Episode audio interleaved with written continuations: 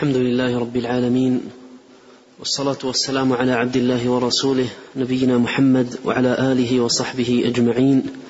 أما بعد فيقول شيخ الإسلام أحمد بن تيمية رحمه الله تعالى في الفتوى الحموية الكبرى وروى هو أيضا وابن أبي حاتم أن هشام بن, بن عبيد الله الرازي صاحب محمد بن الحسن قاضي الري حبس رجلا في التجهم فتاب فجيء به إلى هشام ليطلقه فقال الحمد لله على التوبة. فامتحنه هشام فقال أتشهد أن الله على عرش على عرشه بائن من خلقه؟ فقال أشهد أن الله على عرشه ولا أدري ما بائن من خلقه. فقال ردوه إلى الحبس فإنه لم يتب. بسم الله الرحمن الرحيم. الحمد لله رب العالمين وأشهد أن لا إله إلا الله وحده لا شريك له وأشهد أن محمدا عبده ورسوله صلى الله وسلم عليه وعلى آله وأصحابه أجمعين. اللهم إنا نسألك علما نافعا ورزقا طيبا وعملا متقبلا والتوفيق لما تحبه وترضاه. من سديد الأقوال وصالح الأعمال يا رب العالمين. أما بعد قال رحمه الله تعالى وروى هو أيضا أي أبو إسماعيل الهروي في كتاب الفاروق له وابن أبي حاتم أن هشام بن عبد الله الرازي صاحب محمد بن الحسن قاضي الري. محمد بن الحسن صاحب أبي حنيفة. وهشام بن بن عبيد الله قاضي الري صاحب محمد بن الحسن. وهذا النقل عن هشام. أنه حبس رجلا في التجهم. والمعنى أنه حبسه في اتباعه لمقالة الجهمية الباطلة مقالة التعطيل. تعطيل صفات الله تبارك وتعالى. وجحدها. فتاب أي بعد أن مكث مدة في السجن فجيء به إلى هشام ليطلقه. أي أخبر أنه تاب وجيء به ليطلقه. فقال الحمد لله على التوبة. وهذا فيه أن التوبة نعمة يحمد الله تبارك وتعالى عليها. وإذا اتفق أن رأى شخص شخصا آخر اهتدى يحمد الله عز وجل على منته عليه بالتوبة فامتحنه هشام أي للتحقق من تركه لبدعة التجهم وضلالة الجهمية. فقال أتشهد أن الله على عرشه بائن من خلقه؟ فقال أشهد أن الله على عرشه ولا أدري ما بائن من خلقه. فقال ردوه إلى الحبس فإنه لم يتب. هذه الكلمة كلمة بائن بعد وجود مقالة الجهمية وبعد وجود أيضا التأويلات الباطلة بحمل الاستواء الوارد في النصوص على معنى الاستيلاء. وجحد ما يدل عليه هذا اللفظ من معنى مع إبقاء اللفظ وإثباته. يقول أنا أؤمن بأن الرحمن عرش استوى لكن المدلول لا يثبته الذي هو علو الله سبحانه وتعالى. فبعد وجود هذه المقالة جاءت هذه اللفظة عند أئمة السلف وهي مجمع عليها بينهم وقد حكى الإجماع غير واحد. جاءت هذه اللفظة تمحيصا للمعتقد. تمحيصا للمعتقد معتقد أهل السنة لأن كلمة بائن تمحص المعتقد وتبين الفرقان بين أهل السنة ومن سواهم لأن كلمة بائن تعني أن الله سبحانه وتعالى مستو على عرشه استواء يليق بجلاله وكماله وعظمته سبحانه وأنه عز وجل ليس في ذاته شيء من مخلوقاته ولا في مخلوقاته شيء من ذاته. هذا معنى بائن وهذا معنى البينونة. فبائن أي ليس في ذاته من شيء من مخلوقاته ولا في مخلوقاته شيء من ذاته. هو جل وعلا فوق عرشه. المجيد مستو استواء يليق بجلاله وكماله وعظمته سبحانه. فكلمة بائن تمحص المعتقد في في في في فيما يتعلق بالاستواء والعلو مثل ما أن كلمة غير مخلوق أيضا تمحص المعتقد. القرآن كلام الله غير مخلوق. كلمة غير مخلوق هذه جاء بها السلف رحمهم الله تعالى تمحيصا للمعتقد وتمييزا له عن مقالة أهل الضلال والباطل فباتت هذه الكلمة جزءا من المعتقد. لا بد منه تمحيصا للمعتقد وتمييزا له لأنه وجد من يقول مثلا الرحمن عرش استوى أنا أؤمن بذلك لكن لا يؤمن بحقيقة الاستواء. فكلمة بائن هي التي تكشف الأمر. أيضا مثله القرآن كلام الله. يقول أنا أؤمن أن القرآن كلام الله. لكن آه، كلمة غير مخلوق هذه التي تكشف المعتقد وتجليه ولهذا هذا الرجل قال أنا أشهد أن الله على عرشه. أشهد أن الله على عرشه. ولا أدري ما بائن من خلقه. إذا إذا عند قوله الآن لا أدري ما بائن من خلقه هذه تدل على ماذا؟ أن مقالة التجهم لا زالت عالقة به وأن المعتقد معتقد أهل السنة والجماعة لم يتمحص عنده لم يتمحص عنده ولهذا قال ردوه إلى الحبس فإنه لم يتب ردوه إلى الحبس فإنه لم يتب لأن هذه الكلمة التي تمحص الاعتقاد قال عنها لا أدري ما هي لا أدري ما بائن من خلقه فلا يتمحص معتقد الإنسان إلا بإثبات البينونة. لا يتمحص معتقد الإنسان في إثبات الاستواء والعلو لله إلا بإثبات البينونة كما أنه أيضا لا يتمحص المعتقد في ما يتعلق بالقرآن وأنه كلام الله إلا بإثبات أنه غير مخلوق. فلو قال قائل أنا أؤمن بأن القرآن كلام الله لكن ما أدري غير مخلوق. لو قال ذلك يكون بقوله لهذه الكلمة لم يتمحص له أو عنده المعتقد في في في في هذا الباب العظيم. وهذا أيضا يبين لنا متانة العقيدة عند أئمة أهل السنة وعظم عنايتهم بها وتوفيق الله سبحانه وتعالى لهم بحسن تقريرها بما آه، يميزها عن غيرها من مقالات أهل الضلال ومقالات أهل الباطل. نعم. قال رحمه الله تعالى وروى أيضا عن يحيى بن معاذ الرازي أنه قال إن الله على العرش بائن من الخلق وقد أحاط بكل شيء علما وأحصى كل شيء عددا. لا يشك في هذه المقالة إلا جهمي رديء ضليل وهالك مرتاب يمزج الله بخلقه ويخلط منه الذات بالأقذار والأنتان.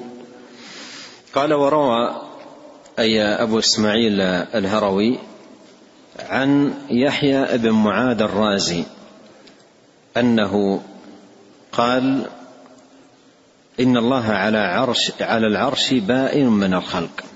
إن الله على العرش بائن من الخلق. ونلاحظ أن كلمة بائن جزء من المعتقد تتكرر في ألفاظ السلف رحمهم الله تعالى وكلماتهم تقريرا للمعتقد الحق وإبطالا لما سواه وما خالفه. وقد أحاط بكل شيء علما وأحصى كل شيء عددا. إثبات الاستواء لله على العرش المجيد استواء يليق بجلاله وإثبات أنه سبحانه وتعالى بعلمه آه، مطلع على العباد لا يخفى عليه منهم خافية. جمع رحمه الله تعالى بين الاستواء والعلم. الاستواء إن الله بذاته فوق عرشه بائن من خلقه وعلمه سبحانه وتعالى مع العباد مطلع به مطلع عليهم. لا تخفى عليه سبحانه وتعالى آه، خافية. علمه في كل مكان. مطلع على العباد يراهم يسمع أقوالهم يعلم بأحوالهم. لا تخفى عليه سبحانه وتعالى منهم خافية. وهذا الجمع بين الاستواء والعلم له نظائر في القرآن في مواضع منها قول الله سبحانه وتعالى في سورة الحديد هو الذي خلق السماوات والأرض في ستة أيام ثم استوى على العرش يعلم ما يلج في الأرض إلى آخر الآية.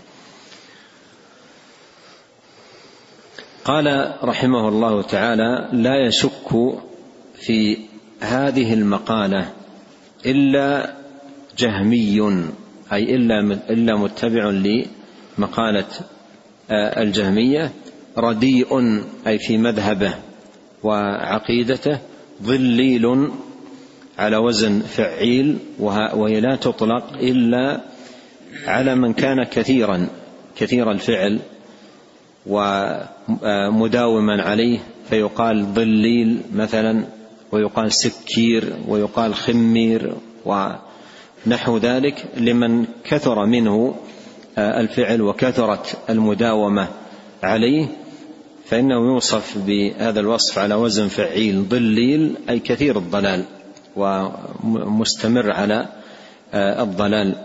ضليل وهالك مرتاب. هالك أي وقع في الهلكة بشؤم عقيدته ومرتاب أي في المعتقد.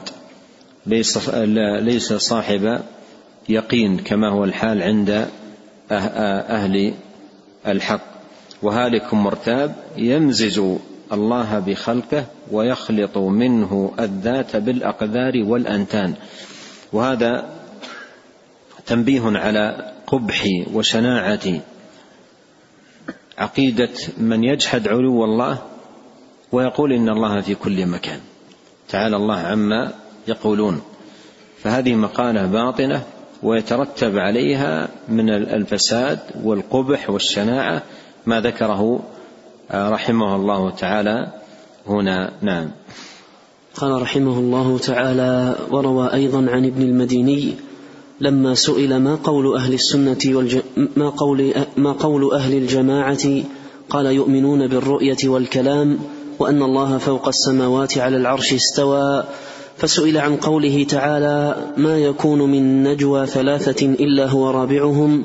فقال اقرأ ما قبلها ألم تر أن الله يعلم ما في السماوات وما في الأرض؟ قال رحمه الله تعالى وروى أيضا عن ابن المديني علي بن المديني رحمه الله قال لما سئل ما قول أهل الجماعة أي ما قول أهل السنة والجماعة أي في المعتقد فقال يؤمنون بالرؤية والكلام. يؤمنون بالرؤية والكلام وأن الله فوق السماوات. فذكر من عقيدتهم هذه الأمور الرؤية والكلام والاستواء. مع أن عقيدة أهل السنة تتناول أمور أخرى كثيرة سواء في الصفات أو غيرها. لكن في مثل الإجابات المختصرة مثل الإجابات المختصرة. يذكر ما كثرت فيه المخالفة من أهل البدع. ما كثرت فيه المخالفة من أهل البدع والضلال. فيذكر هذا من يقتصر على ذكره هذا من جهة ما كثرت فيه المخالفة من أهل البدع. وأيضا من جهة أخرى أن ذكر البعض ذكر البعض يدل على الباقي لأن باب الصفات واحد فهذه أمثلة يعني إثبات الرؤية والكلام والفوقية فالقول في باقي الصفات كالقول في هذه المذكورات لأن باب الصفات واحد. قال يؤمنون بالرؤية أي أن الله سبحانه وتعالى يراه أهل الإيمان يوم القيامة. رؤية حقيقية وجوه يومئذ ناظرة إلى ربها ناظرة. إنكم سترون ربكم يوم القيامة. والكلام أي يثبتون آه، الكلام صفة لله وأن الله عز وجل يتكلم متى شاء بما شاء سبحانه وتعالى وأن القرآن والتوراة والإنجيل والكتب المنزلة عموما كلها كلام الله سبحانه وتعالى وإن أحد من المشركين استجارك فأجره حتى يسمع كلام الله. قال وأن الله فوق السماوات على العرش استوى.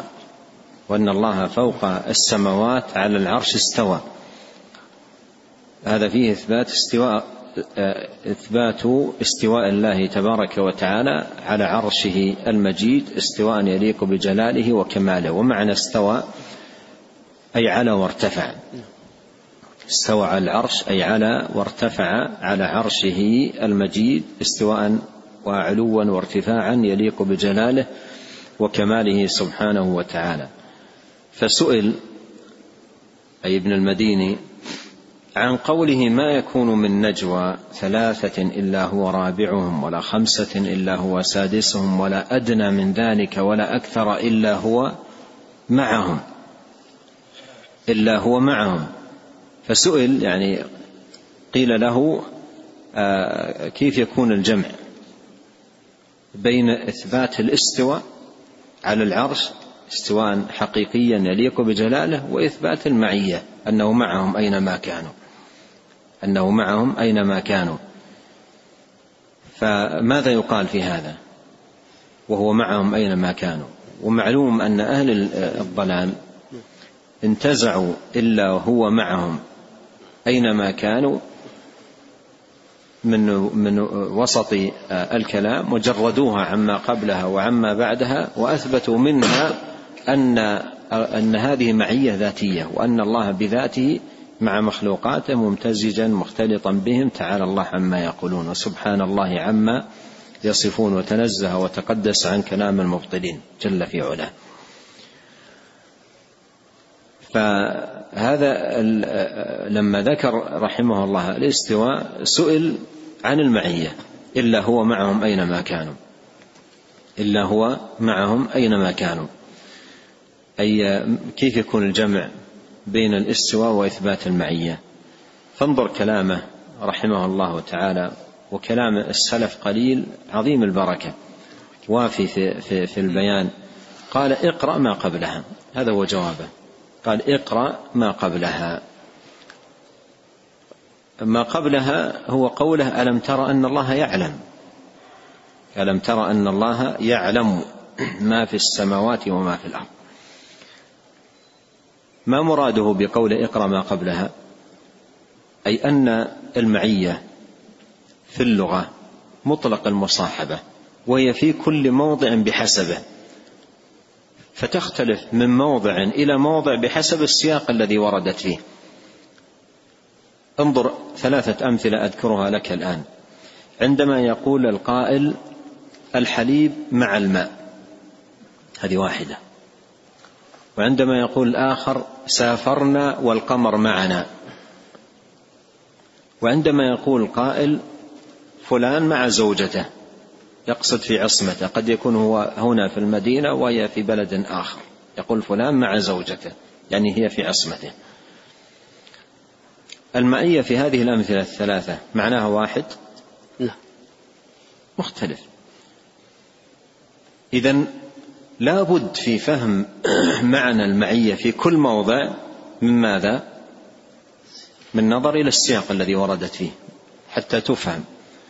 ما تجرد من سياقها بل ينظر في السياق الذي وردت فيه حتى تفهم المعية.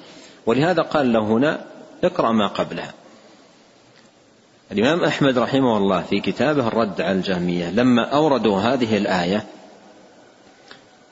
قال رحمه الله بدا الله الآية بالعلم وختمها بالعلم.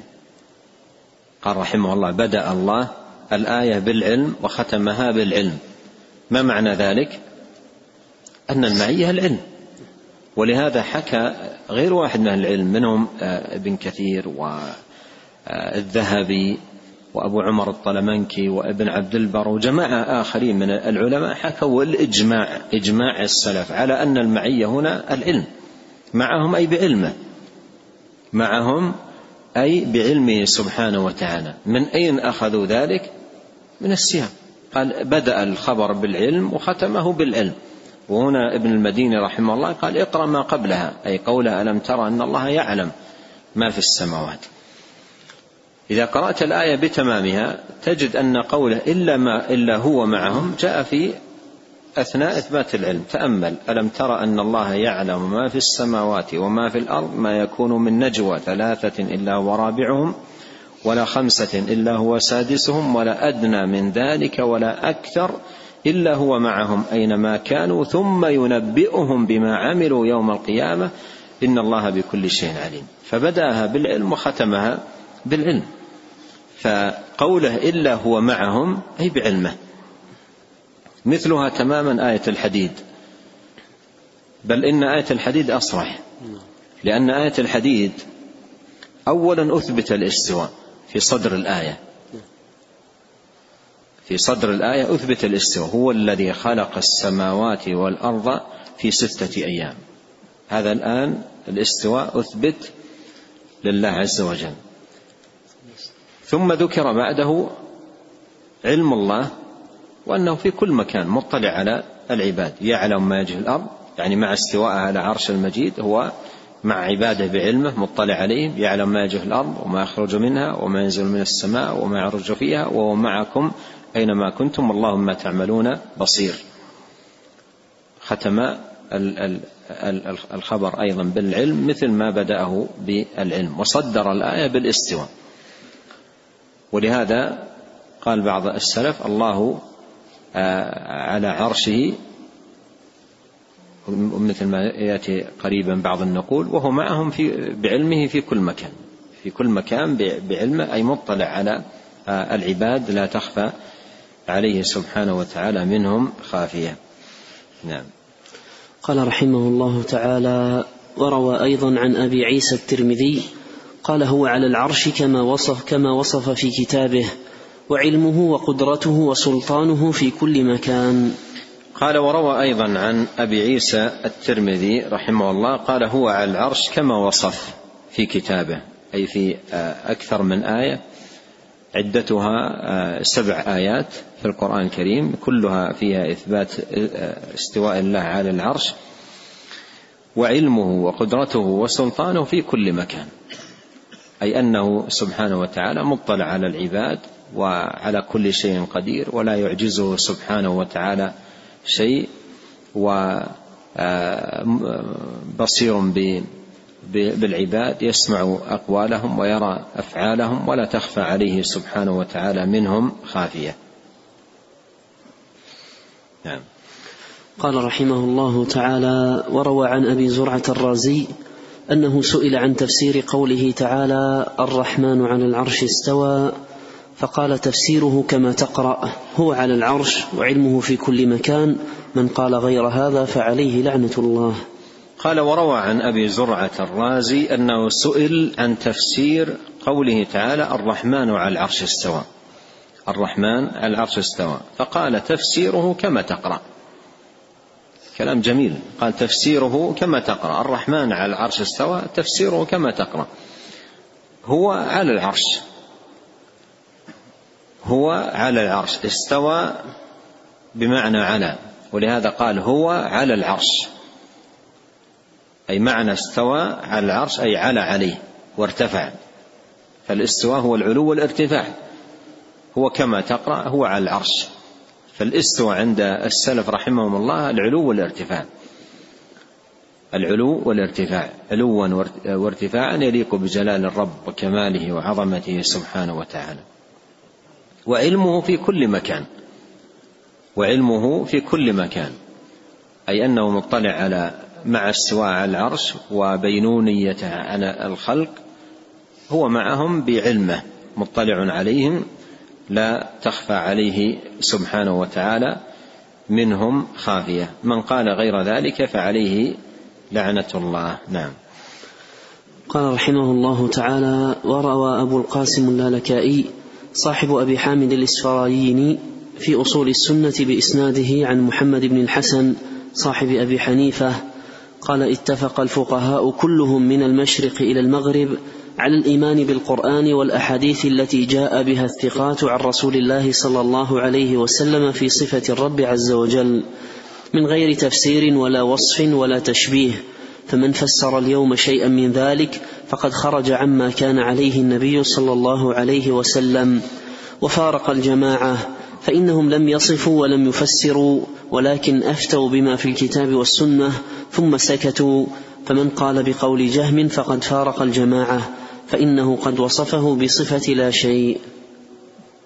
محمد بن الحسن أخذ عن أبي حنيفة ومالك وطبقتهما من العلماء وقد حكى على هذا الإجماع وأخبر أن الجهمية تصفه بالأمور السلبية غالبا أو دائما. وقوله من غير تفسير أراد به تفسير الجهمية المعطلة الذين ابتدعوا تفسير الصفات بخلاف ما كان عليه الصحابة والتابعون من الإثبات. قال رحمه الله تعالى وروى أبو القاسم اللالكائي وروى أبو القاسم اللالكائي آه، صاحب آه، أبي حامد الإسفرايني. أي في كتابه روى أبو القاسم اللالكائي آه، أي هذا الأثر في كتاب شرح الاعتقاد. وشرح الاعتقاد للالكائي مطبوع في أربع مجلدات وهو من الكتب النفيسة في جمع معتقد السلف ونقل المرويات بالأسانيد عنهم. ويعتبر من الكتب الموسوعة في في في باب الاعتقاد وحشد وجمع النقل والنقول عن أئمة السلف في ذلك مثل الشريعة للآجري والإبانة لابن بطة والسنة للخلال. هذه الكتب تعتبر من الكتب الموسوعية الجامعة للنقول الكثيرة عن السلف في أبواب الاعتقاد المتنوعة. آه، لعلي أذكر لطيفة حول هذا الكتاب. لما كنا طلابا في المرحلة الجامعية كان إذ ذاك لم يوجد من الكتاب إلا نصفه. نصفه آه، الأول فقط. وباقي الكتاب غير موجود. باقي الكتاب غير موجود مفقود. وكتاب من, من أنفس الكتب. في فيما يعني نقوله و وأذكر يعني كان شيخنا حماد الأنصار رحمه الله تعالى كثير البحث عن هذا الكتاب والتتبع. حتى ذكر أنه يوجد في نسخة كاملة للكتاب محفوظة في إحدى الدول الأوروبية. كانت قبل ذلك آه، تحت سيطرة الشيوعية ثم آه، زال ذلك وأصبح من المتيسر فحصل على الكتاب. ووجد كاملا ثم طبع ثم طبع بتمامه. هو كتاب من أنفس الكتب. وسبحان الله رأيت النسخة الخطية الأصل في موضعها. وكنت أتعجب. يعني الأصل ليس صورة. الأصل القديم الذي خط قبل أكثر من سبعمائة سنة لم يوجد إلا هناك. لم يوجد إلا هناك. وإذا خرج الإنسان من بين من المكتبة التي محفوظ في هذا الكتاب كل من حوله كفار إلا قلة مثلا. ولله سبحانه وتعالى الأمر من قبل ومن بعد. قال وروى أبو القاسم اللالكائي صاحب أبي حامد الاسفرايني في أصول السنة بإسناده عن محمد بن حسن صاحب أبي حنيفة. قال اتفق الفقهاء اتفق الفقهاء كلهم من المشرق إلى المغرب على الإيمان بالقرآن والأحاديث التي جاءت بها الثقات عن رسول الله صلى الله عليه وسلم في صفة الرب عز وجل. وهذا حكاية إجماع من هذا الإمام رحمه الله. على إثبات الصفات خلاف طريقة الجهمية إثبات أهل السنة والجماعة للصفات وإمرارهم لها كما جاءت وإيمانهم بها كما وردت. خلاف طريقة الجهمية الذين يحرفون الكلمة عن مواضعه ويجحدون صفات الله سبحانه وتعالى الثابتة في كتابه وسنة نبيه عليه الصلاة والسلام. قال من من غير تفسير ولا وصف ولا تشبيه. أي أهل السنة اتفقوا على إثبات الصفات والإقرار بها وإمرارها كما جاءت من غير تفسير ولا وصف ولا تشبيه. هذه كلمات ثلاث آه، السلف رحمهم الله في الحذر في حذر منها. من غير تفسير أي التفسيرات المبتدعة المحدثة التي أحدثها الجهمية التي هي تحريف للكلم عن مواضعه. وصرف للكلمة عن المراد بها والمقصود. فهذه تحريفات للكلم من غير تفسير أي من غير التفسيرات الباطلة التي أحدثها أهل التجهم والضلال. ولا وصف أي من غير تكييف للصفة وبحث عن كيفية صفات الله تبارك وتعالى. ومر معنا قول الإمام مالك رحمه الله والكيف غير معقول وفي رواية والكيف مجهول. قال ولا تشبيه أي ولا تشبيه لشيء من صفات الله سبحانه وتعالى بصفات المخلوقين. وهذا نظير قول السلف في إثباتهم للصفات من غير تكييف ولا تعطيل ومن غير آه، من غير تحريف ولا تعطيل ومن غير تكييف ولا تمثيل. قال من فمن فسر اليوم شيئا من ذلك فقد خرج مما كان عليه النبي صلى الله عليه وسلم وفارق الجماعة.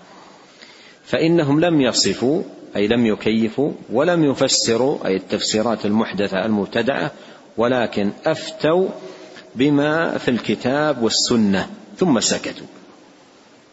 خذ مثال على طريقتهم مر معك قبل قليل. الإمام أبو زرعة الرازي قال له قائل قول الله تعالى الرحمن على العرش استوى. سئل عن تفسير الرحمن على العرش استوى, استوى. ماذا قال؟ تفسيره كما تقرأ. تفسيره كما تقرأ هو على العرش. فهذه جادة السلف. إمرارها كما جاءت والإيمان بها كما وردت. أما الجهمي إذا جاءته هذه الآية الرحمن على العرش استوى ماذا يقول؟ هل يثبت الاستواء؟ بعض الجهمية قال لما أوردت له هذه الآية قال الاستواء في اللغة له خمس عشرة معنى. فأيها المراد؟ انظر فرق بين جواب هذا الجهمي وجواب أهل السنة والجماعة. مع أن استوى ليس له معنى إلا العلو والارتفاع. استوى على العرش على وارتفع. أما الأمور الأخرى تلك تأويلات وصرف للكلم عن معناه. مثل قولهم استوى بمعنى استولى. لما قيل لهم أثبتوا أن استوى معناه استولى في اللغة هاتوا الدليل لم يجدوا ما يستشهدوا به إلا بيتا لشاعر نصراني بيتا يتيما وحيدا لشاعر نصراني قد استوى بشر على العراق آه، قال فإنهم لم يصفوا ولم يفسروا ولكن أفتوا بما في الكتاب والسنة ثم سكتوا ثم سكتوا. فمن قال بقول جهم فقد فارق الجماعة فإنه قد وصفه بصفة لا شيء. فإنه وصفه بصفة لا شيء لأن آه، عقيدة الجهمية هي تعطيل لله عز وجل لأن عقيدتهم النفي لا فوق ولا تحت ولا عن يمين العالم ولا داخل ولا ولا إلى آخره. هذه عقيدة الجهمية نفي ولهذا قال بعض أهل العلم من أراد أن يصف العدم بصفة بليغة لن يجد أبلغ من وصف الجهمية لربهم.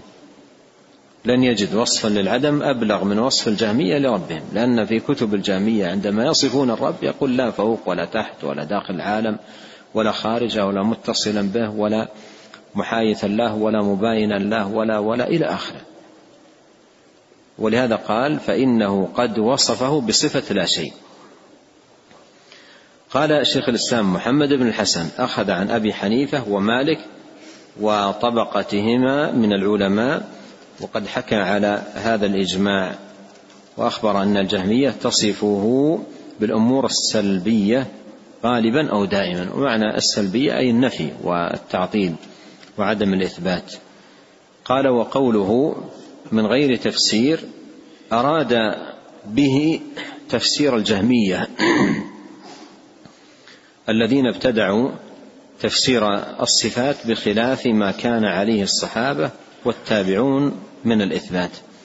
فالذي نفاه رحمه الله بقوله من غير تفسير أي التفسيرات المحدثة المبتدعة التي هي تحريف للكلم عن مواضعه وصرف للآيات والنصوص عن مدلولها والمراد بها. ونسأل الله الكريم أن ينفعنا جميعا بما علمنا وأن يزيدنا علما وأن يصلح لنا شأننا كله وأن لا يكلنا إلى أنفسنا طرفة عين وأن يغفر لنا ولوالدينا ولمشايخنا وللمسلمين والمسلمات والمؤمنين والمؤمنات الأحياء منهم والأموات. إنه تبارك وتعالى غفور رحيم. سبحانك اللهم وبحمدك أشهد أن لا إله إلا أنت أستغفرك وأتوب إليك. اللهم صل وسلم على عبدك ورسولك نبينا محمد وآله وصحبه أجمعين. جزاكم الله خيرا.